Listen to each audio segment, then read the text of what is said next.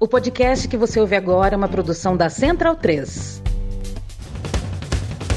Começa agora pela Central 3, o programa para quem sabe que o futebol é muito, muito mais do que apenas um jogo. Está no ar o podcast da Trivela.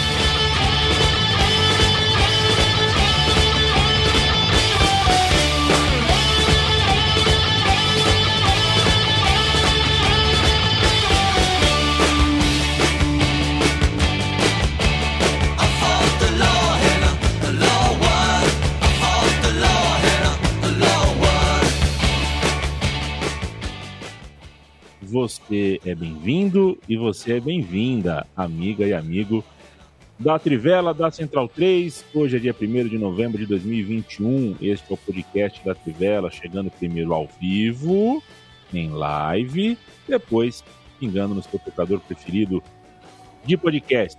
Toda semana, segunda e quinta, o nosso podcast regular.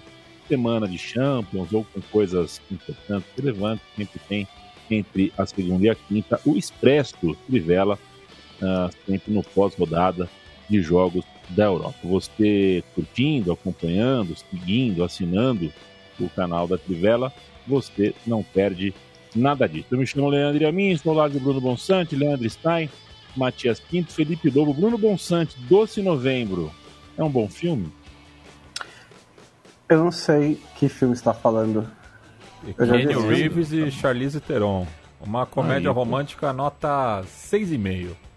É, eu não tô lembrando. É. Capaz que eu já tenha visto, mas eu não tô lembrando. É aquele, eu, eu, enfim, não sou ruim, né? Eu lembro que é mais ou menos, mas é esse filme que o camarada põe um. toca um bom jovem, na, na faz uma serenata com o bom jovem no fim? Não, esse. Esse, não, esse é, de, é... Esse é com a. com a Amanda Pitt, não é? É, sei lá. Esse é. De Repente Amor, e talvez? Com, é não. com Amanda Pitt e o Ashton Kutcher, eu acho. Isso, Ashton é. Kutcher, é verdade. Você tem razão. Perfeito. É. Doce Novembro é meio triste, na verdade, né? romântico, mas é meio triste. Ah, o Doce Novembro é aquela... do Rotten Tomatoes. Ah, Doce Novembro, a, a, a, personagem da Charlize Theron é uma... é, é terminal, né? Isso, é verdade. É isso aí. Agora lembrei. É. De fato, muito triste. Doce Novembro é um filme triste.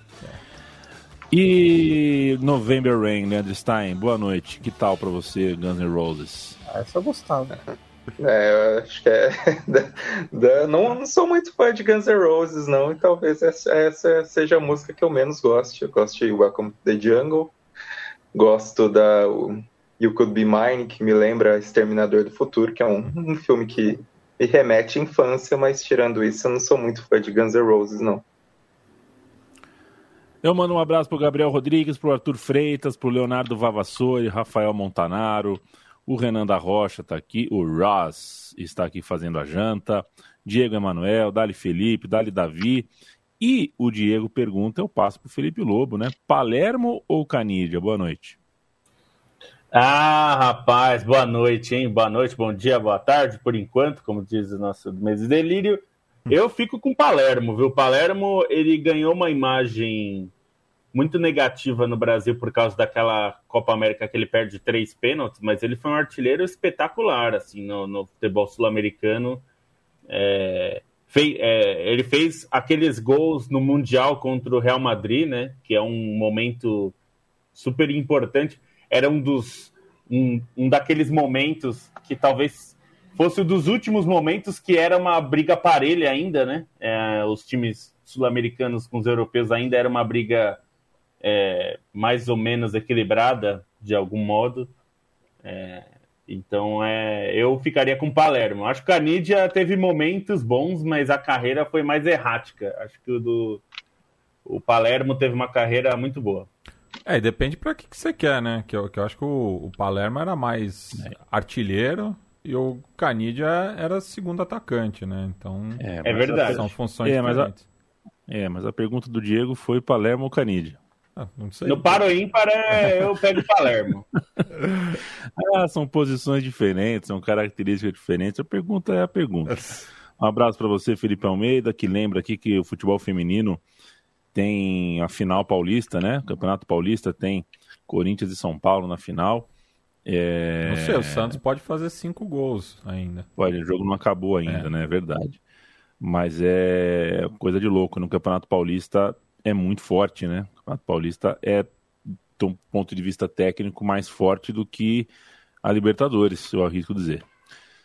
Temos uma final, uma final uh, paulistana, né, entre rivais. São Paulo e Corinthians farão essa decisão. Não é a primeira vez, inclusive, que fazem. 2019, né?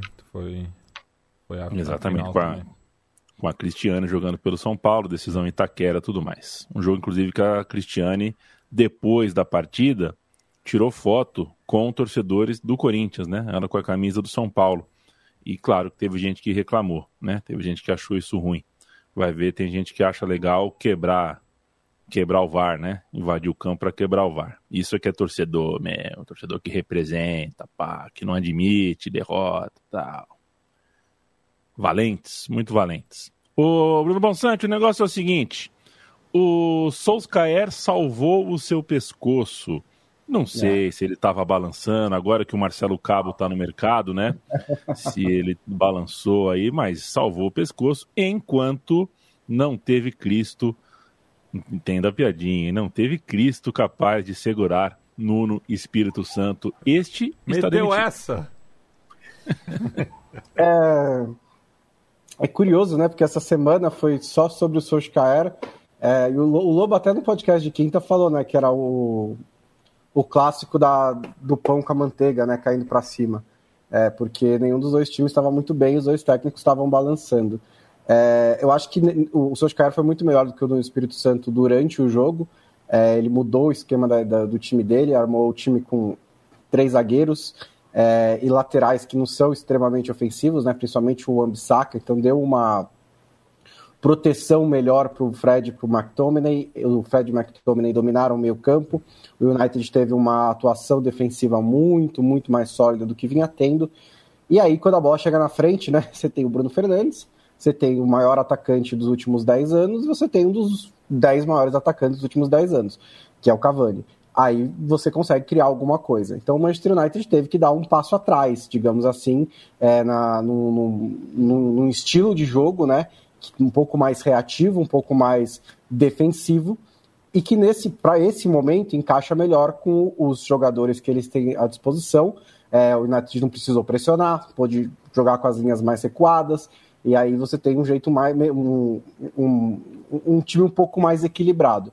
A questão é que assim é o Manchester United e aí em longo prazo esse estilo de jogo é, pode incomodar parte da torcida, pode fazer com que os adversários simplesmente falam, beleza, você vai ficar aí, eu vou ficar aqui e a gente vai empatar por 0 a 0 várias vezes, porque para mim tá tudo bem.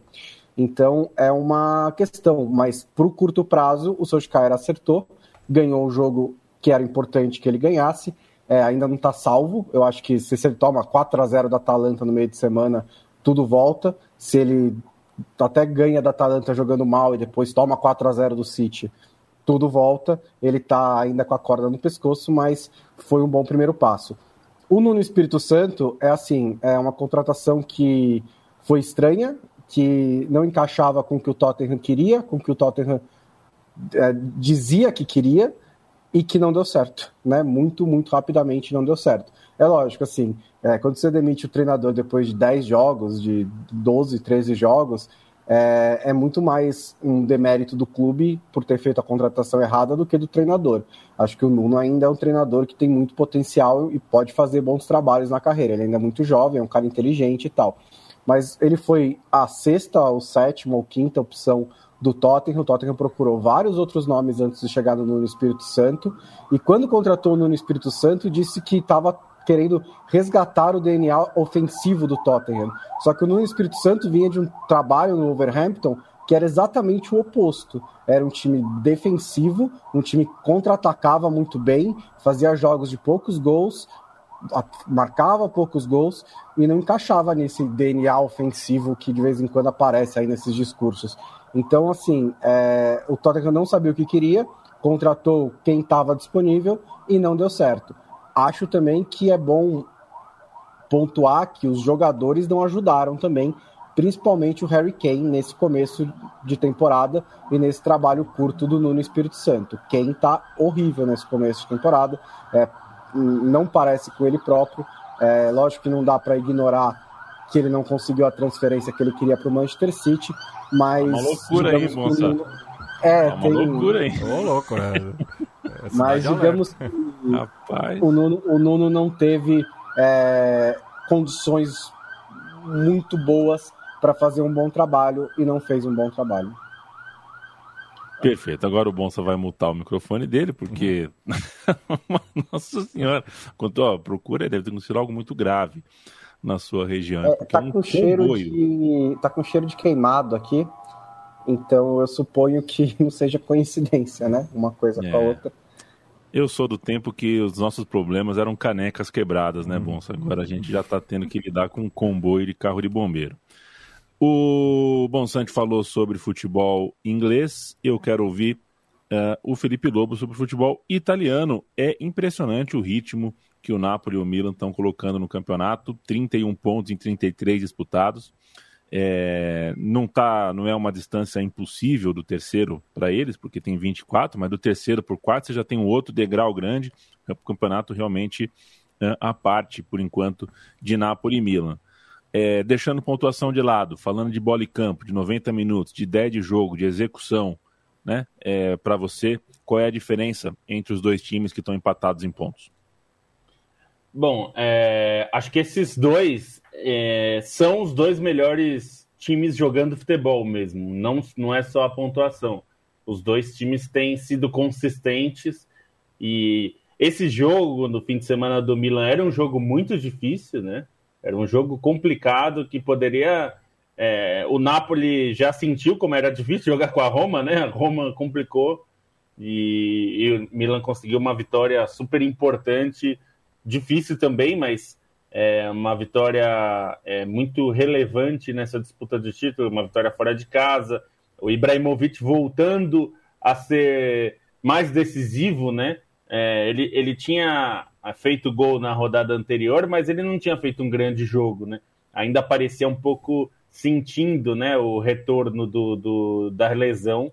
É, e agora sim. Então, acho que esses dois, sem dúvida, são os, os times que despontam como o melhor futebol da Itália e que já, não só pela tabela, mas pelo desempenho, são os maiores candidatos a brigar pelo título. É, os, os, outros times, a, a Inter está relativamente perto, é, não está muito distante, mas já está distante o suficiente para precisar melhorar mais consistentemente. O time tem bons momentos, é, mas não é um time tão consistente quanto tem sido Milan e Inter e a Juventus. É, antes, durante a, a, semana passada, né, o Alegre até tinha falado que é, a Juventus tinha é, é, ter consciência do momento, né? Que no momento era um time de meio de tabela, e aí é, tomou do Verona uh, o, nosso Cholito Simeone de novo brilhando muito, né?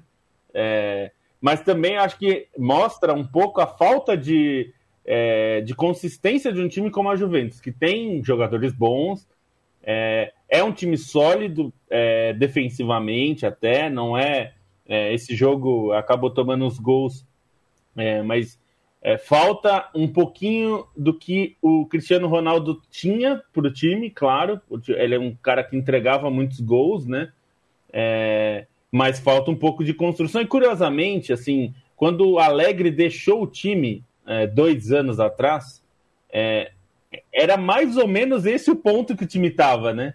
Era um time que ah, tinha sua consistência defensiva, mas ofensivamente não conseguia é, desenvolver um jogo muito fluido, né? E aí se pensava, pô, o problema é que o Alegre não é um técnico para fazer isso, trouxeram o Sarri. Então, é quase como se a Juventus tivesse voltado dois anos no tempo, mas não tem mais o Cristiano Ronaldo e os principais jogadores envelheceram também dois anos, né? É, então a gente tem, é, se espera é, mais da Juventus, mas a gente vai ter que ver o que esses times podem fazer. É, acho que, como disputa de título, esses dois vão ter que cair muito de rendimento para os outros entrarem na briga. Eu acho que ali a briga tende, neste momento, tende mais a ser por é, por Champions League. E só para pegar o, o, que perguntaram aqui do Conte, né? Já, gancho. Ele é italiano. É, o Caio Teixeira perguntou do Conte no, no Tottenham. É, eu acho que tudo que o Bonsa falou, o, Conte se encaixa no sentido oposto também. Ele não é um treinador de parecido com o Pochettino, que foi o grande trabalho do Tottenham nos últimos anos. Mas ele é muito mais competente do que o Nuno Espírito Santo. Ele é indiscutivelmente mais competente que o Nuno. Ele consegue montar times é, que sejam é, fortes ofensivamente. Não são times super fluidos, envolventes, mas são times capazes de decidir ofensivamente, como foi a Inter dele, campeã italiana. É, então, eu não eu acho até uma boa escolha para o Tottenham. Não, não, não acho ruim, ainda mais para esse time.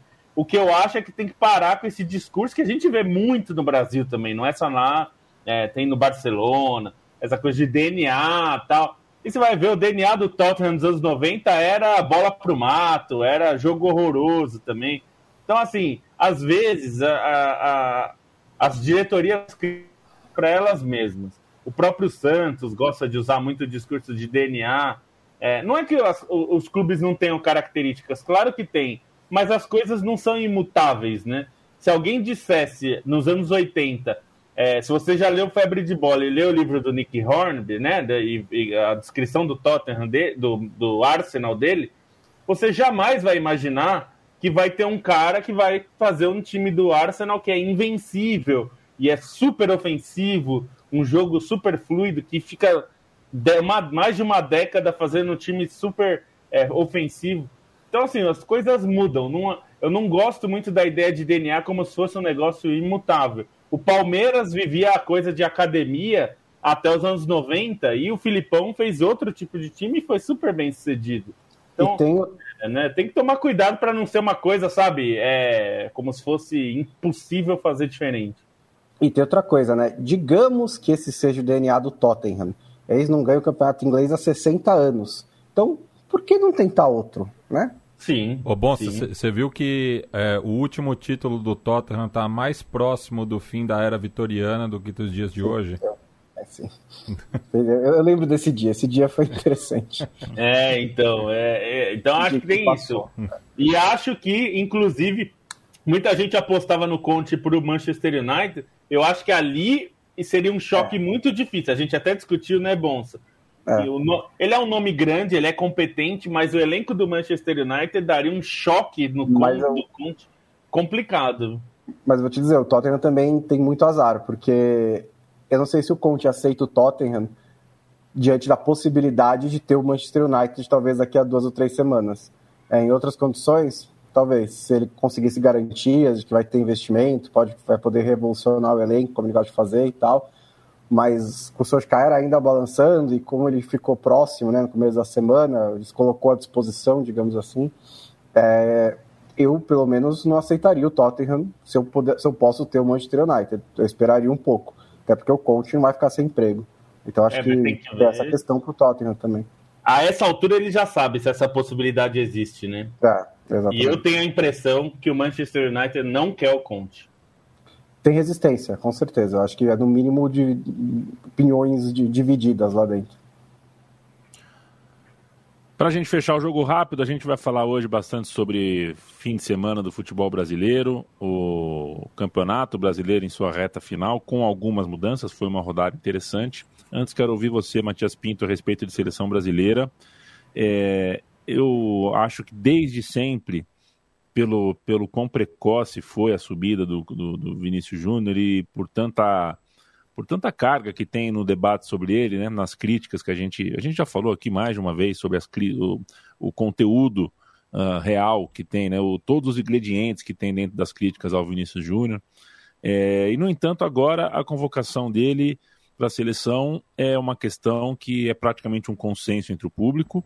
Eu, sinceramente, não acho que a gente tem que se desfazer, que o Felipe Coutinho é uma persona não grata na seleção, que ele tem que ser descartado. Eu acho que a gente não troca de uma Copa para outra 15 cara. Não é assim que funciona. O cara da titular na Copa da Rússia, ele tem que fazer parte mesmo, ele está aí aos pouquinhos, não é peça de destaque, mas não acho um absurdo que ele seja convocado. Boa parte do debate foi em cima disso. Foi convocado um cara que o povo, que o público não queria, que era o Felipe Coutinho, e para o lugar dele o Vinícius Júnior sendo que não é exatamente o lugar dele, né? São características diferentes, contextos diferentes. Vinícius Júnior tem uma idade que a gente vai ver bastante na seleção. A gente não, não, né, não vejo assim motivo para a gente ficar tão uh, desesperado, até porque, ora, quem foi convocado para jogar pelos lados do campo uh, tá justo, né? Tá justo. O Anthony, por exemplo, merece a convocação também, né? Então a concorrência tá boa. Nesse ponto eu defendo o Tite. Eu quero saber o que, que você pensa, olhando o que o Vinícius Júnior está fazendo na Espanha. Hoje ele é jogador titular do Real Madrid e ninguém tira, né? E um jogador que uh, não está fora da seleção só porque está fora da seleção nesse momento. É, eu achei a convocação bastante equilibrada, né? Pensando também que o, o, o Tite acabou deixando alguns nomes de fora que atuam pelo futebol brasileiro, né? Por conta aí dessa reta final, é, tanto do campeonato nacional quanto da, das competições continentais, né? Então, atletas, principalmente do Atlético Mineiro, é, quanto do, do Flamengo, é, ficaram de fora, né? Ele só chamou o Gabriel Chapecó do Grêmio, que talvez tenha sido um nome também que gerou algum debate, mas ele costuma fazer isso também, né? É, convoca o terceiro goleiro já para ir se adaptando, ter rodagem, enfim é, e conhecendo o, o, ambiente da seleção brasileira, da Granja Comari, enfim. E nessa disputa aí, né, do, do Vinícius Júnior com o Anthony e também o, o, o Rafinha, né, pessoal que atua mais pelos lados, é, o, o, os dois nomes que acabaram é, indo ao invés do, do atacante do Real Madrid tiveram, é, tiveram boas atuações na, na, na, última data FIFA fazem também, é, tem um bom momento no, no, no, futebol europeu, né? O Anthony é um dos principais jogadores do Ajax, que está indo muito bem na Liga Holandesa e também na Liga dos Campeões da Europa.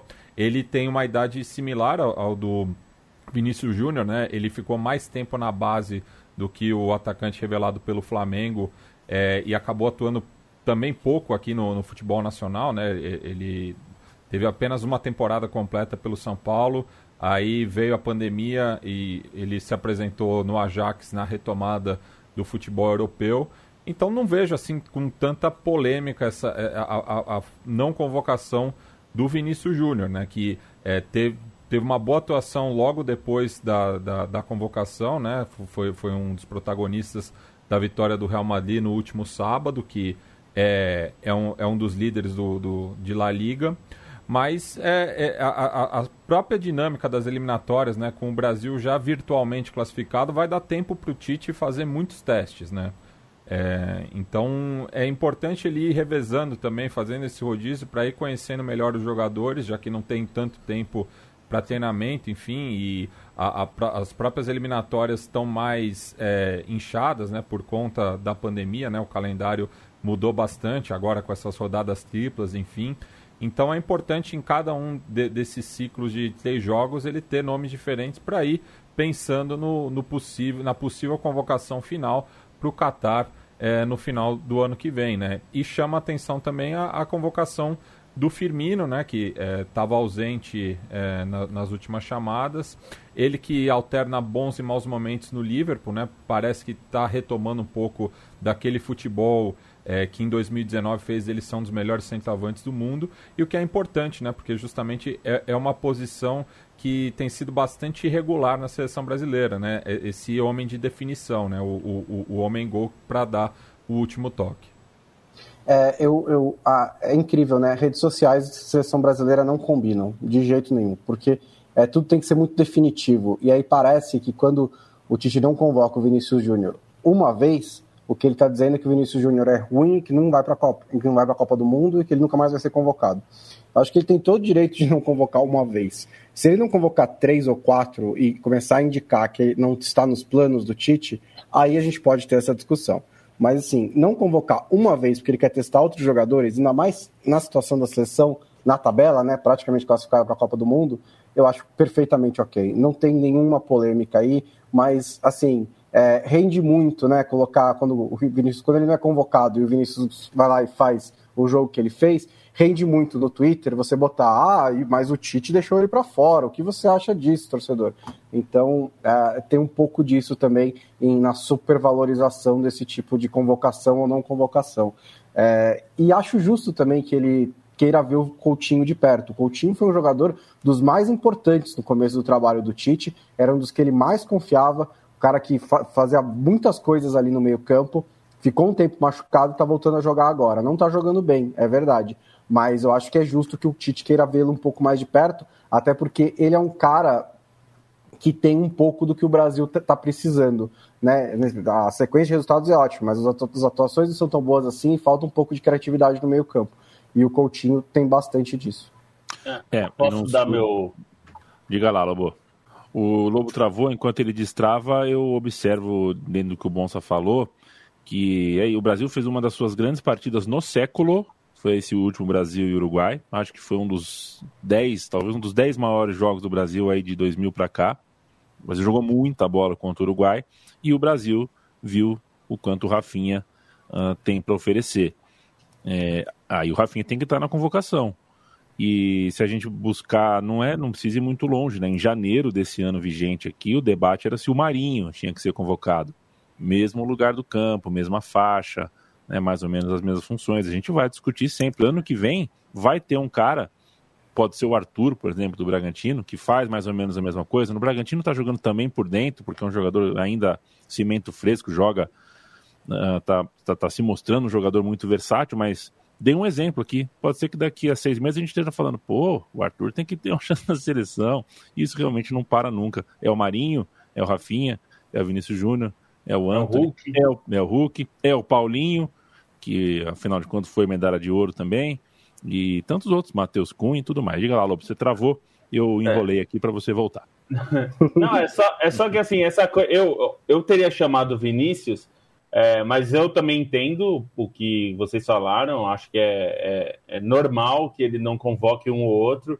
É, e também entendo a, a, volta do Coutinho, porque é, acho que tem duas coisas. Uma é, é, seleção brasileira é construção de time, e às vezes você vai pegar um jogador que não está no seu melhor, mas que pode ser muito útil para o time, e o Tite conhece o Coutinho. seleção não é time da semana do FIFA. Tá? Time da semana do FIFA é legal, tal, mas não é seleção não se monta assim. É, e, e, outra coisa em relação a essa discussão que eu acho, eu até falei isso com alguns amigos e tal que é, que ficaram, né, me perguntando de, de, seleção e eu falei, olha, é, o mercado de indignação é muito rentável. As pessoas é, vendem indignação com um time, com a seleção, só que com a seleção não tem muito amor, né? Ou a seleção tá muito, muito, muito boa, como estava em 2017 para 18, né? Antes da chegada da Copa, ou então a crise é que vende. Porque uma seleção boa, mas que não encanta, não. não... Se você é, é como o Bonsa escreveu sobre o jogo do, contra o Chile, que foi uma, um massacre assim, nossa, jogo horroroso.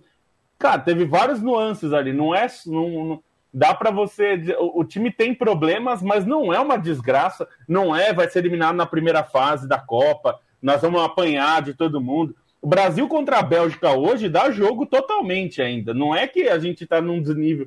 Talvez contra a França já não sei. Mas contra. Assim, a gente também tem que parar de achar que.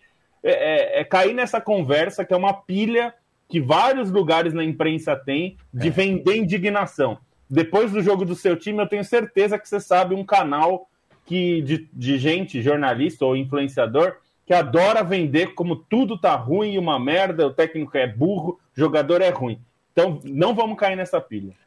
O Lobo, o Cauê lembrou bem aqui, né? A gente falou um monte de nome, sendo que, cara, o Bruno Henrique não joga na seleção, né? Com tudo que ele fez é. nos últimos três anos, com toda a bola que pois jogou. É. Então não é, não, não é tão simples assim. O Vinícius não tem é. 21 anos. Eu também convocaria, mas vamos com calma. O, cara, vou começar o Brasileirão com você, tá em antes. Vou mandar um abraço aqui, já mandei pro Cauê, Felipe Desidério, um abraço, Leandro Borges, meu tocaio, tinha que levar o Léo Jabá. Pois é, Leandro, eu te confesso que é, por, enfim, por ser morador de Maceió, né? Estou muito interessado na, na história aí do CSA e do CRB nessa Série B.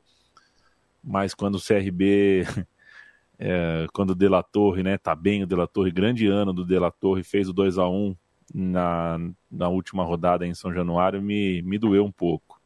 Me doeu um pouco. Me doeu um pouco porque fico, agora ficou muito complicado para o Vasco de vez. David Ziomor, um abraço para você. Não adianta chamar o Vini, marcar lateral é, aí, aí é, é, é, um debate também que a gente gosta de um time que tem pegada. Quando a gente perde jogo, a gente sempre fala que faltou pegada, né?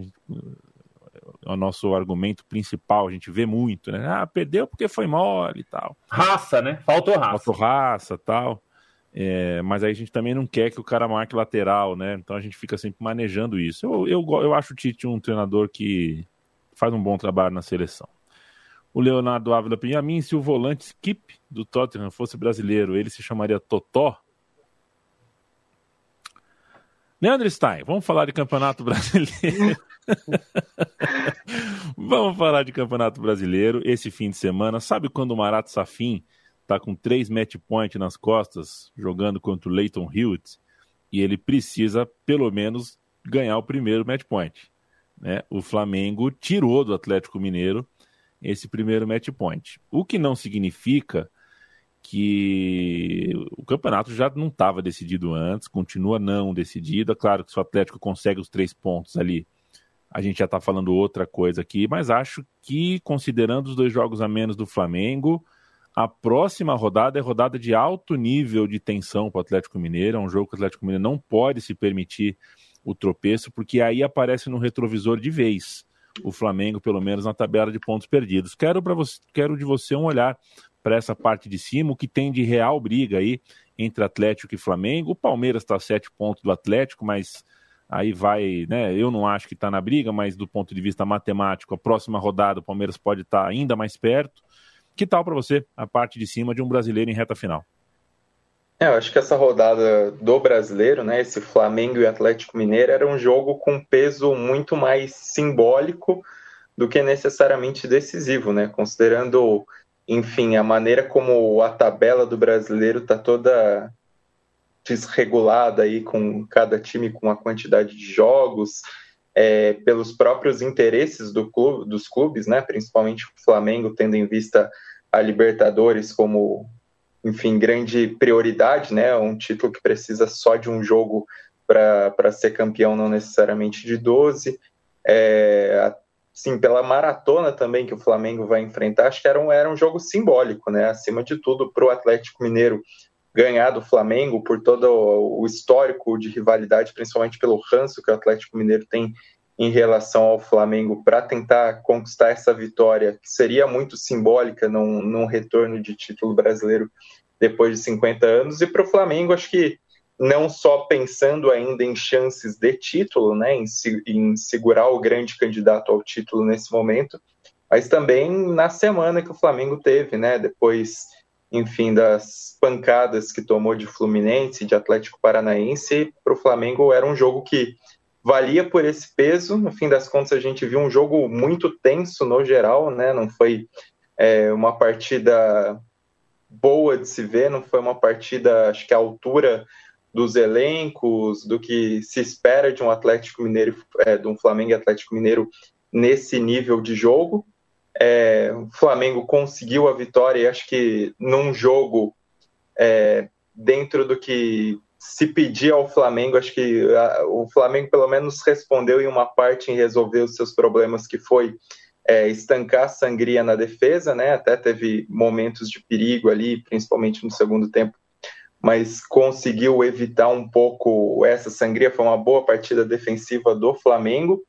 É, contou com a estrela do Michel, que nesse período mais recente do trabalho do Renato vem sendo uma baita de uma carta na manga merece o espaço e, e acabou fazendo a diferença, né? Na, na, melhor jogada do Flamengo no primeiro tempo, basicamente a única. E, e acho que dentro dessas perspectivas do campeonato é um resultado para a gente ter realmente essa sensação de campeonato aberto. Mas acho muito difícil é, pensar numa reviravolta desse tamanho, considerando todo o contexto, né? Considerando é, Libertadores pela frente que, enfim, prendem os interesses de, de Palmeiras e Flamengo, pensando nessa sequência de jogos que o Flamengo vai ter, pensando em desfalques que as seleções nacionais acabam provocando, né? O Brasil dessa vez menos, mas enfim, são desfalques que pegam os times. Então acho que ainda que seja uma vitória para ter essa sensação de campeonato aberto, o Atlético Mineiro acho que teria que fazer uma quantidade muito grande de besteira para deixar esse título escapar, né? E não só assim, pelas condições que o Atlético Mineiro tem na liderança da tabela, enfim, pela diferença de pontos, mas também pelo elenco do Atlético, né? Acho que o elenco que o Atlético Mineiro montou é um elenco de qualidade para você fazer trocas, enfim, alguns jogadores imprescindíveis, mas é, é uma equipe, um conjunto muito forte que nos pontos corridos isso faz muita diferença. Então, apesar de tudo, acho que o Atlético Mineiro ainda é o grande favorito para a taça, mesmo com essa derrota. É, o Palmeiras num momento muito positivo, né? Mas como você falou, acho que é difícil esperar algo diferente e a gente vê um bloco aí, né? Um potencial G5 para vaga direta na Libertadores, considerando que Flamengo e Palmeiras vão ficar com, com um dos dois vai sair campeão da Libertadores esse ano, vai ter vaga direta na fase de grupos que um G5 muito sólido aí, com o Bragantino também sendo uma equipe muito consistente, né? Acho que o trabalho do Barbieri, se a gente for pegar pelo todo aí desde o ano passado, sem dúvidas, é um dos melhores. Hã? Eu chamei o cabeludo, tá, tá cabeludo o Barbieri, né? tá bonito. É. É... Desculpe, está. Só Desculpa, terminar eu tô atrapalhando é, o programa. É, é, então, enfim. Mas é um trabalho, acho que muito consistente. Se a gente for pegar no todo, talvez o trabalho do Barbieri nesse conjunto, nesse período, seja o melhor feito em times brasileiros, até pela continuidade que ele, ele conseguiu dar. E o Fortaleza, numa temporada histórica, independentemente do que aconteceu na Copa do Brasil, acho que vai ter esse gosto de, de desfrutar a Libertadores por tudo que tem feito. Então, Acho que, assim, esse pelotão de frente está muito consolidado, né? Uma diferença de sete pontos aí, por mais que o Corinthians tenha um jogo a menos, mas é em relação ao Atlético Mineiro acho difícil, assim, pensando nas próprias pretensões das equipes e no próprio conjunto que o Atlético Mineiro tem, ainda que seja um time com deficiências, um time que muitas vezes não apresenta tanto repertório ofensivo além da, das qualidades individuais, né? Acho que o Atlético Mineiro ainda está consideravelmente tranquilo aí nesse topo de tabela, pensando que tem um quarto de campeonato pela frente. E, e o Galo, que tem... dos 10 jogos restantes, né, lembrando que ele tem um jogo atrasado contra o Grêmio, enfrenta é, é, cinco equipes que estão na, na parte de baixo da tabela, né? que em teoria são jogos mais fáceis, né? Então, se conseguir um aproveitamento bom nesses jogos, o que não é muito difícil pensando no, no momento que os clubes vivem, tem grande chance de conquistar o Campeonato Brasileiro e enfrenta o Grêmio duas vezes, né? Tanto esse jogo é, atrasado quanto a, a, última rodada, podendo até pegar o tricolor gaúcho é, já rebaixado, né? Vide o, o que está se passando ali no lado tricolor de Porto Alegre. Acho que tem três coisas a favor do Atlético Mineiro que são muito importantes. É, o Flamengo vai pagar os jogos que ele tem, né? Tá devendo nessa próxima semana, vai fazer três jogos até a próxima segunda-feira. E aí é uma maratona complicada. E a gente, ao fim desses jogos, vai poder ter uma noção melhor de qual que é a vantagem entre o Flamengo e o Atlético Mineiro. É, o, piso do Atlético Mineiro é maior do que o do Flamengo. Eu acho que isso é muito importante no campeonato de pontos corridos, em que o nível é, não é excelente. Mas o, o, a atuação média do Atlético Mineiro, até por ter todos esses jogadores que o Stein citou e tudo mais, um elenco muito encorpado, é, o Flamengo tem também, mas o, o, é, é, a atuação média do Atlético Mineiro é melhor do que a do Flamengo nesse momento. E acho que é, é, é por isso que eu vejo nessa reta final de campeonato o Atlético Mineiro como um time mais é, confiável para ganhar os jogos que precisa ganhar para ser campeão, embora não tenha feito um bom jogo contra o Flamengo, muito, muito longe disso. Fez um jogo até que bem ruim. E a terceira coisa a favor do, do, do Atlético Mineiro, é, a gente foi iludido a pensar que não era assim em alguns momentos nos últimos anos, mas o Cuca é melhor treinador do que o Renato Gaúcho e ele sabe fazer exatamente, ele pelo menos já fez exatamente o que ele tem para fazer daqui para frente, né? Que é lidar com o status favorito, com uma torcida que não é campeã brasileira há muito tempo e conseguir os resultados que precisa. Ele fez exatamente isso no título de 2015 do Palmeiras. Então ele tem essa experiência e é um treinador melhor do que o Renato Gaúcho. É, o Palmeiras, é, assim, é 16, acabou de chegar, só, né? Só errata, né? A 16, é verdade, 16, desculpa. É, como, é que eu, como é que eu confundo? Bom, enfim. O é Palmeiras. foi a Copa do Brasil. De... exatamente. O Palmeiras acabou de chegar, né? Na briga pelo título. Ele não estava até outro dia. E aí eu acho que vai ser muito aí vai ser uma, uma situação mais parecida com a de 2018 do Palmeiras, né? Se ele, é 2018, né? Se eu acertei. Se ele se, se ele se encontrar na briga pelo título nas rodadas finais, beleza.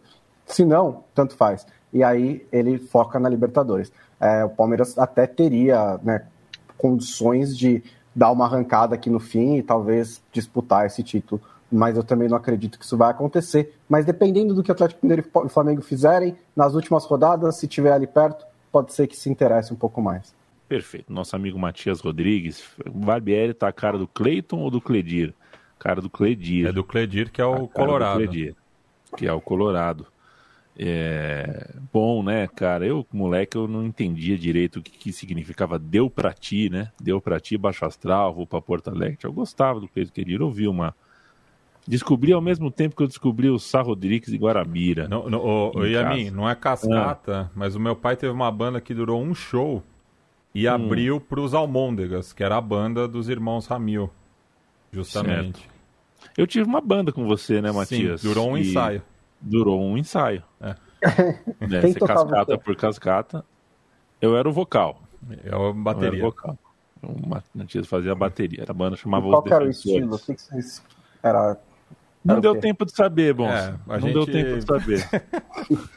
Vocês não tinham nenhuma ideia, assim? Vocês não, foram, era, tipo, era, completamente era, era mais ah, pro, pro, pro hardcore melódico.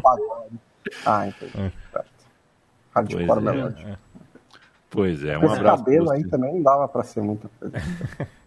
um abraço pro Roberto Mourão, Lion na Liberta, Luciano Barbieri ou Silvinho na categoria Teca. Pois é, né? É, é é, é curioso, eu acho que é curioso, que a gente tá.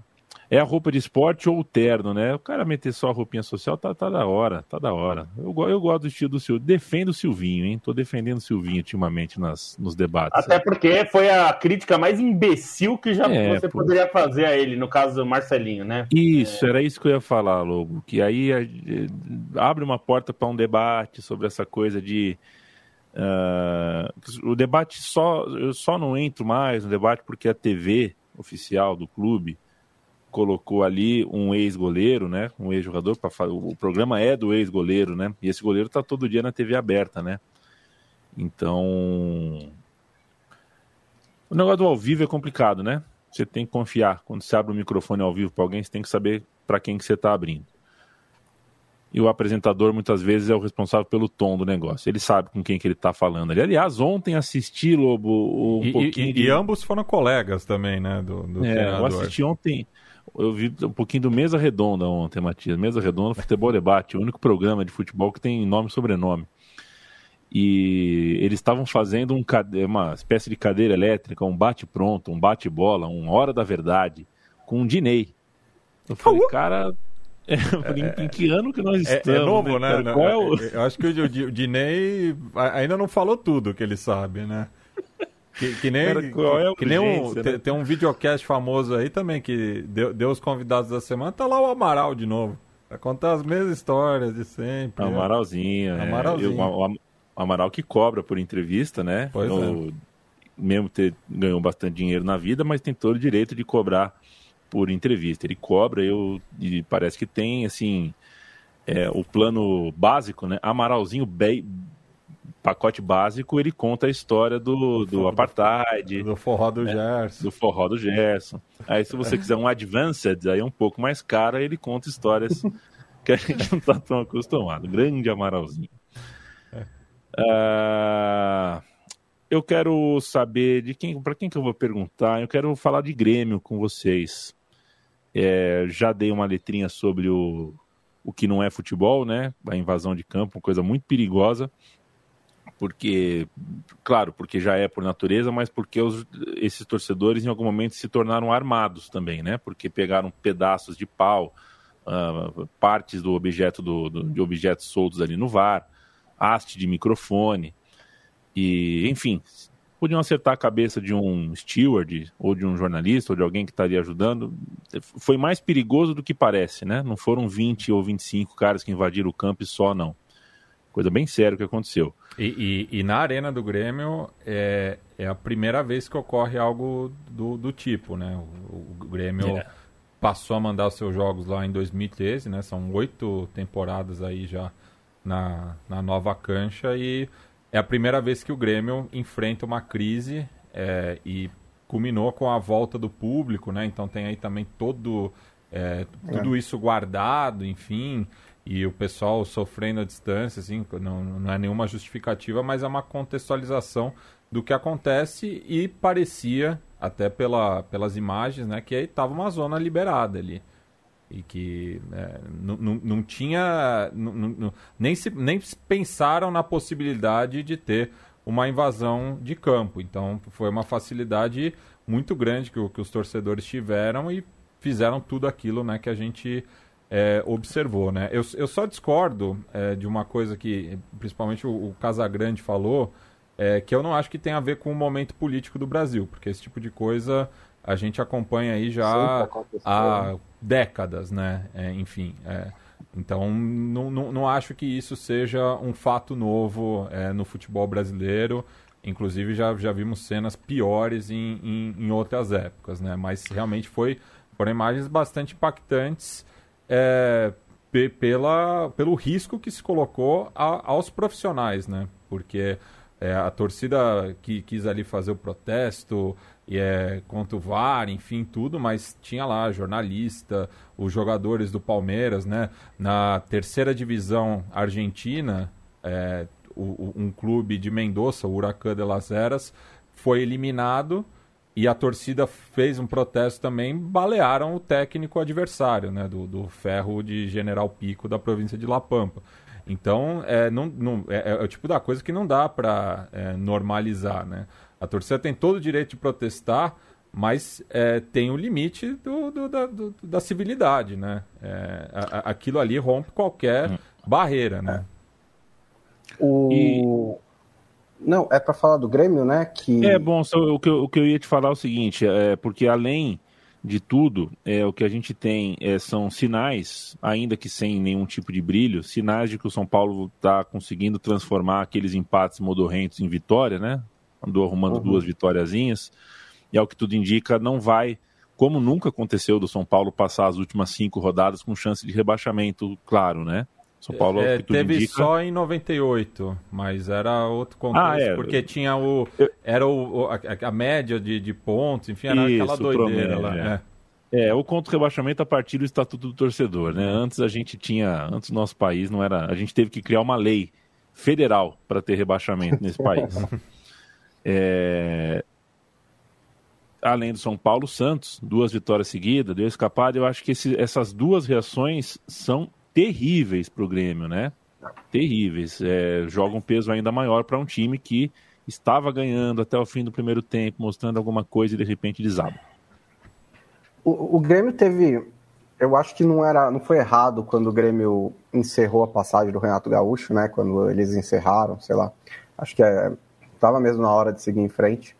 É, mas aí se apresentou uma situação para o Grêmio com a qual ela, ele não está conseguindo, ele não conseguiu lidar direito.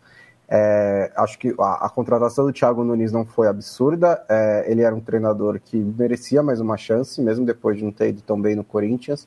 É, mas aí também ficou, tá, está ficando um pouco claro, né, o quanto a estrutura do Atlético, do Atlético Paranaense é, eleva essas, esses trabalhos e esses times, né, porque é, o Thiago Nunes era ótimo no Atlético Paranaense, saiu e não conseguiu emplacar um trabalho ainda. Do nada o Alberto Valentim chega e também parece que tá, é, o time é bom de novo, e a gente já viu o Alberto Valentim fazer trabalhos ruins. Então esse é um ponto. É, contratar o Filipão é a mesma coisa de sempre, né? A gente já falou um zilhão de vezes. Parece que a cada três meses alguém contrata o Filipão e a gente fala as mesmas coisas. Então não, não vou repeti-las, mas é, também não foi um sucesso. E agora veio o Wagner Mancini, que ele tem essa, essa fama de bombeiro, mas na, até acho que a, o site da ESPN fez essa matéria, é meio 50 por 50, né? É, salvar do rebaixamento ou não salvar do rebaixamento. Tem algumas boas São, arrancadas. São quatro outras, ou cinco é, e, e, outras que ele não conseguiu salvar do rebaixamento. Então também não é que ele é um mago, né? É o, o San Allardyce do Brasil. Mas o, o, Grêmio, caso seja rebaixado, caso seja rebaixado, vai ser um daqueles casos que daqui a 10 anos a gente vai olhar para trás e falar: mas como que isso aconteceu? Porque até ano passado era um time que estava brigando lá, na, lá, em cima, com problemas, mas estava brigando lá em cima. O time não é ruim e é uma das, das situações financeiras mais estáveis do Brasil. Isso, isso é praticamente um escárnio, né? Que o, o, Brasil tem, sei lá, dos 20 clubes da primeira divisão, 13 estão quase falindo, e um dos que é o, o, o que está mais organizado financeiramente pode ser rebaixado. E aí, daqui a dois anos, vai estar tá quase falindo, porque a mudança de receitas é gigantesca, né? Digamos assim. É, é ela, e contratos longos, né? Favor, o Grêmio é, tem por favor, longos. Me, por favor, me entendam. Merece cair quem caiu em campo, mas o Grêmio não merece cair pela, pelo fora de campo, né? O fora de campo não faz o Grêmio merecer cair. E se for punido com isso, vai ser um, um golpe muito duro. É, acho que tem, tem de onde tirar para escapar. É, tem dois jogos a menos, né? O que levaria. No momento é sete pontos, levaria um é, do Bahia, mas tem que ganhar esses jogos. Tá? Isso não, não e, tem e, sido fácil para o é Grêmio. Atlético, Atlético e Flamengo. Só isso. Exato. É, são, só, são uhum. é, dois jogos tranquilos para o Grêmio, né? Uhum. Então, assim, é uma situação muito, muito preocupante mesmo. E, é, e... Só, só fazendo a precisão aqui do Mancini, é, se ele for rebaixado com o Grêmio, será o sexto rebaixamento na Série A desde 2010, né? Então é, dá mais de um, um a cada dois anos. É, e, não, a situação do Grêmio eu acho que ela é muito peculiar de todos os times grandes que, que já caíram. Se o Grêmio cair, é, vai ser a mais diferente de todas porque justamente pelo que o Bonsa falou, em todos os clubes grandes que caíram, é, estavam na penúria, por algum motivo. Alguns mais, outros menos, mas todos em situação financeira ruim. O Grêmio não está. E, e eu acho que esse é um ponto muito negativo para a diretoria em termos de, de trabalho. Porque, é, porque mostra que, embora eles tenham feito um bom trabalho nesses últimos anos, essa diretoria principalmente, em relação à parte financeira, de equilibrar o, o time, ter contas saudáveis, mostra que, na verdade, não existia um trabalho do departamento de futebol, né? Existia o Renato. E o Renato, é, a, gente, a gente até é, é, pode falar, né? E agora está sendo muito falado sobre a questão do Renato, se ele consegue montar os times, que acho que até estão pesando demais a mão para falar que o Renato não sabe armar time. É, Acho que tem, ele tem muitos problemas no Flamengo, é evidente, todo mundo tá vendo isso, mas não é que ele sempre foi assim e os, os times dele jogavam meio sem querer. É óbvio que não é isso. A gente olha, é só olhar o que o time do Grêmio fez, principalmente em 2017, mas teve outros momentos também. E aí eu acho que tem um ponto que, é, que o Renato indiscutivelmente é bom, e isso até o PVC falou com um jogador do Flamengo, que ele obviamente não revelou o nome, mas disse que ficou, esse jogador está positivamente surpreso com o Renato, no sentido de que ele esperava um cara que torna o ambiente leve, mas que né, faz o treinamento, mas e ele falou que não. Ele falou, é, é bem diferente do treinamento do Rogério, o Rogério é muito mais moderno, mas o treino do Renato é bem feito, assim, você, você vê as coisas acontecendo. Então, acho que tem uma coisa no, no, no, no Grêmio que é, o Renato mascarou a má gestão de futebol, no sentido de que ele batia no peito, ele pedia contratação, ele dispensava jogo. Então ele era meio diretor de futebol do Grêmio, além de técnico. E isso talvez, é, na hora que chega um outro treinador, talvez esse outro treinador não tivesse essa capacidade e nem a liberdade, né? Claro, porque ninguém é o Renato no Grêmio. O, só o único técnico com a liberdade que o Renato tinha no Grêmio é o Renato. Nenhum outro técnico vai ter. Nem o Filipão tem. Porque o Renato tem uma história, é, enfim, muito grande. Então, é, é, acho que tem esse aspecto que é muito importante. A gestão de futebol do Grêmio é talvez uma das piores de todos, e de gestão de futebol no, no sentido de dirigir o campo mesmo, não, porque os outros sempre tiveram que lidar com salário atrasado, com é, jogador que não recebia, é, o time devendo, enfim. E esse não, né? É um trabalho puramente incompetente em futebol, em gestão, contratação, em, em, em gestão de vestiário, que obviamente o Renato é bom. É, enfim, é, é, um caso sui generis. É, o Renato tem, é, você citou, essa, a antipropaganda do Renato é uma coisa é, é, realmente sui generis. O Renato é o cara que estuda, que tem um departamento técnico por trás, mas ele faz a propaganda do homem que não estuda para o futebol. É né? uma antipropaganda, acho bem curioso. Leandro Stein é o seguinte, tudo a gente tá branding, né? É tudo Hã? branding. É tudo branding. Hoje em dia é tudo branding. Isso, exatamente, tudo branding. Leandro branding. Stein. Uh, branding que, que é, é, é um B, né? B de série B é, os times que estão. É, Você é apresentador tentando, profissional de podcast, exato, né? Tentando é, um rebranding na Série B para ver se chegam à Série A. O, o, o, o Yamin, é melhor cair ah, para se reinventar? É, tem gente que defende. Pronto, agora o Lobo né? vai ficar cinco minutos nessa. eu, nem, eu nem vou falar nada, mas essa Boa. é uma. Essa, nossa, é uma cascataça. Isso daí é mais cascata do que falar que quem estuda vai ficar rico. Eu tô no prédio ao lado aqui do Felipe Lobo, a gente é vizinho aqui, estou em São Paulo, né? E eu deu até uma tremida aqui no meu pé. Fica tranquilo, não vou te provocar sobre não. Leandro Stein. Dá uma pincelada para a gente, Série B, o concurso pela promoção à Série A está na sua reta final. A gente teve também já, a gente conheceu clubes que vão jogar a B, né, que subiram da C para B. A gente está em reta final, naturalmente, das coisas. Português, hein? Português e Botafogo de Ribeirão, bom jogo. Portuguesa ganhou no Canindé ontem. Mas quero te ouvir sobre essa Série B que começa a mostrar, uh, não sei, quero te ouvir, seis ou sete times aí na briga. E acho que nem o líder embora esteja perto, não pode se dar o luxo de cometer duas, dois tropeços seguidos aí, porque pode se complicar na fase final. É uma série B acho bastante interessante por isso, né? Muita gente falava que poderia ser a melhor série B de todos os tempos, é, pelas camisas pesadas, pela quantidade de, enfim, ex-campeões da Série A que estão militando nessa segunda divisão, mas acho que o grande mérito vem sendo essa imprevisibilidade e nesse momento do campeonato essa dificuldade de algum time conseguir emendar uma sequência boa, né? Tem o Náutico agora dando uma, uma subida um pouco maior, tem o caso do, do próprio Botafogo ali, que vinha numa sequência favorável, mas assim, acaba sendo difícil você cravar qualquer coisa sobre essa Série B, é, considerando, enfim, a tabela, considerando o peso dos times, considerando é, histórico das equipes. O Cruzeiro, acho que é, é uma das histórias por essa fase ruim, por essa sequência recente que o time acabou desandando, né? E, e, assim, não acho que o Cruzeiro era um time candidato para acesso quando o pessoal tentava pintar com o time lá embaixo, e acho que essa sequência de duas derrotas acaba segurando um pouco, e ali na parte de cima é, é, é difícil você conseguir apontar algum time realmente certo, né?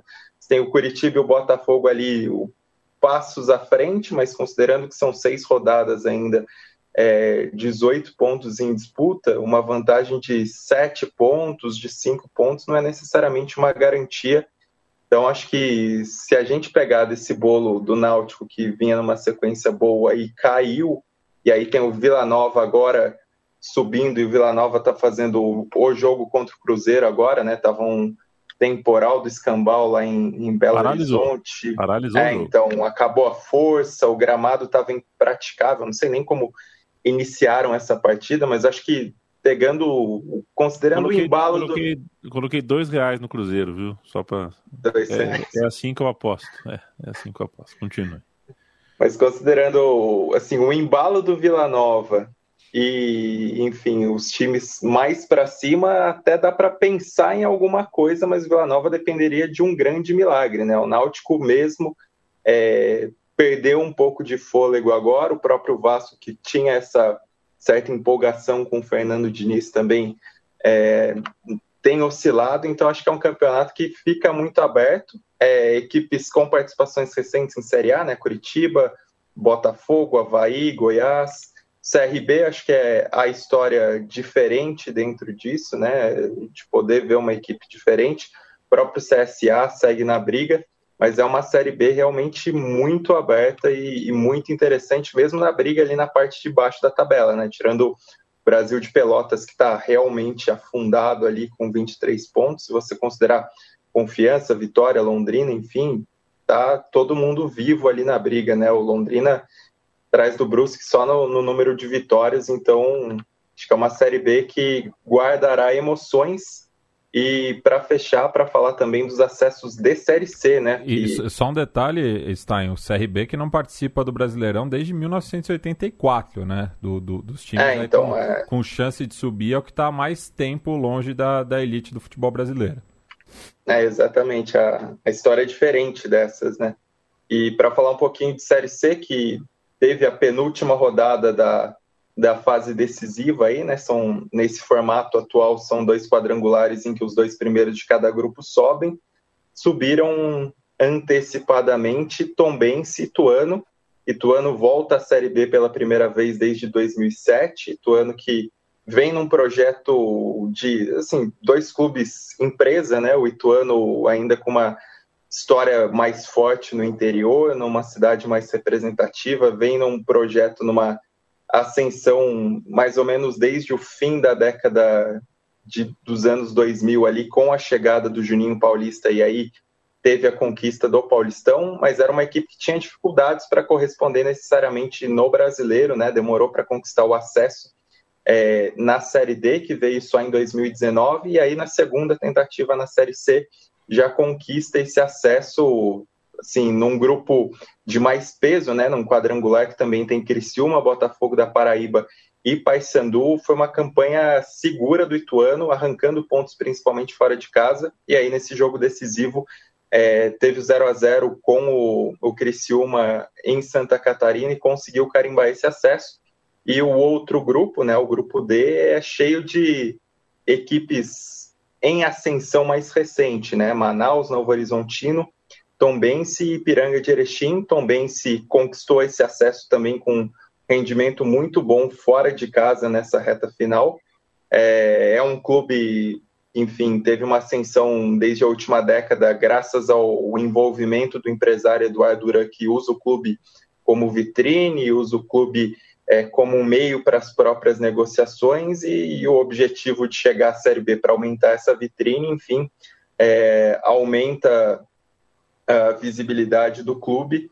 Tombense, que, que é de uma cidade na zona da Mata Mineira com 10 mil habitantes, para jogar a Série B precisa ampliar seu estádio que tem capacidade de 3 mil para 10 mil.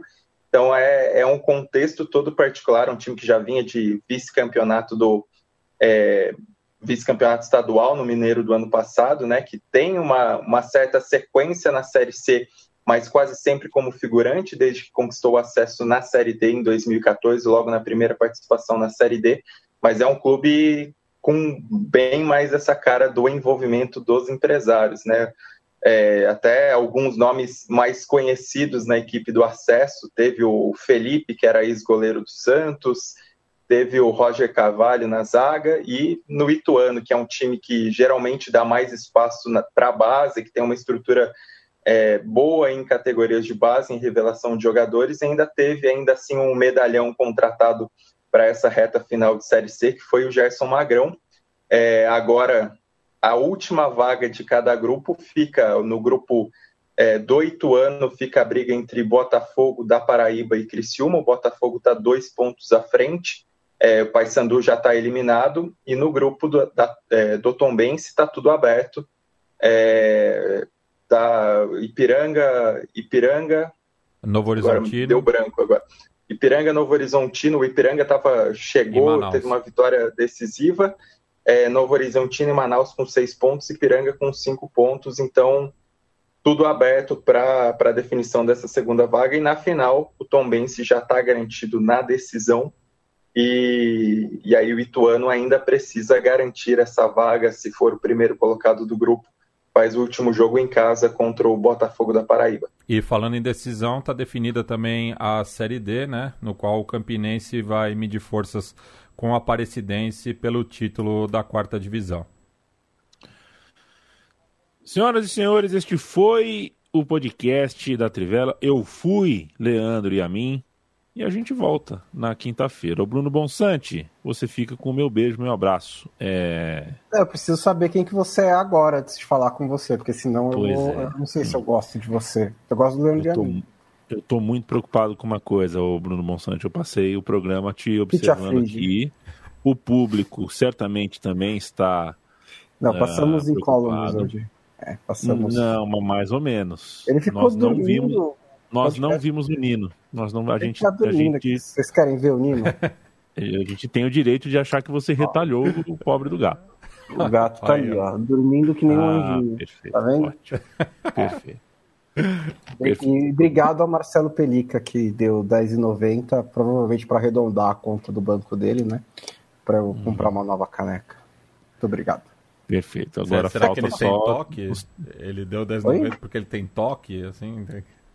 É, pra, dá para arredondar. Às vezes ele tinha lá no banco, sei lá, 8 milhões de reais, 10,90. Aí ele falou. É, obrigado pelos 10 reais e 90 centavos, Pelica, mas a passagem para Los Angeles, onde o Bonsa comprou a caneca, é um pouquinho mais caro. 10,90 em 10,90 vai demorar um pouquinho. É. Um beijo, Landstein. Falou, até mais. Um beijo, Felipe Lobo. Valeu, e é só para avisar que logo, logo mais teremos possibilidades hum. de vocês, ouvintes, leitores, amigos, é, comprarem canecas da Trivela. Então, se prepare, preparem os bolsos aí, guarde um, um lugarzinho no seu cartão de crédito, porque logo você vai poder comprar não só canecas, mas também canecas. Ô Matias, você sabe que certa vez, tem um dia desses aí, um ouvinte me perguntou no Twitter hum onde que ele achava esse podcast que eu sempre anuncio no fim da Trivela, né? o Super Fight. Onde é, como é que eu assisto esse podcast? é, não pegou, não, não pegou é a referência, né? É, é, um beijo, Matias. Um beijo e, assim, quem, quem que gosta da porrada que vale, aqui na Central 3 tem o It's Time, tocado pelo pessoal It's do Time.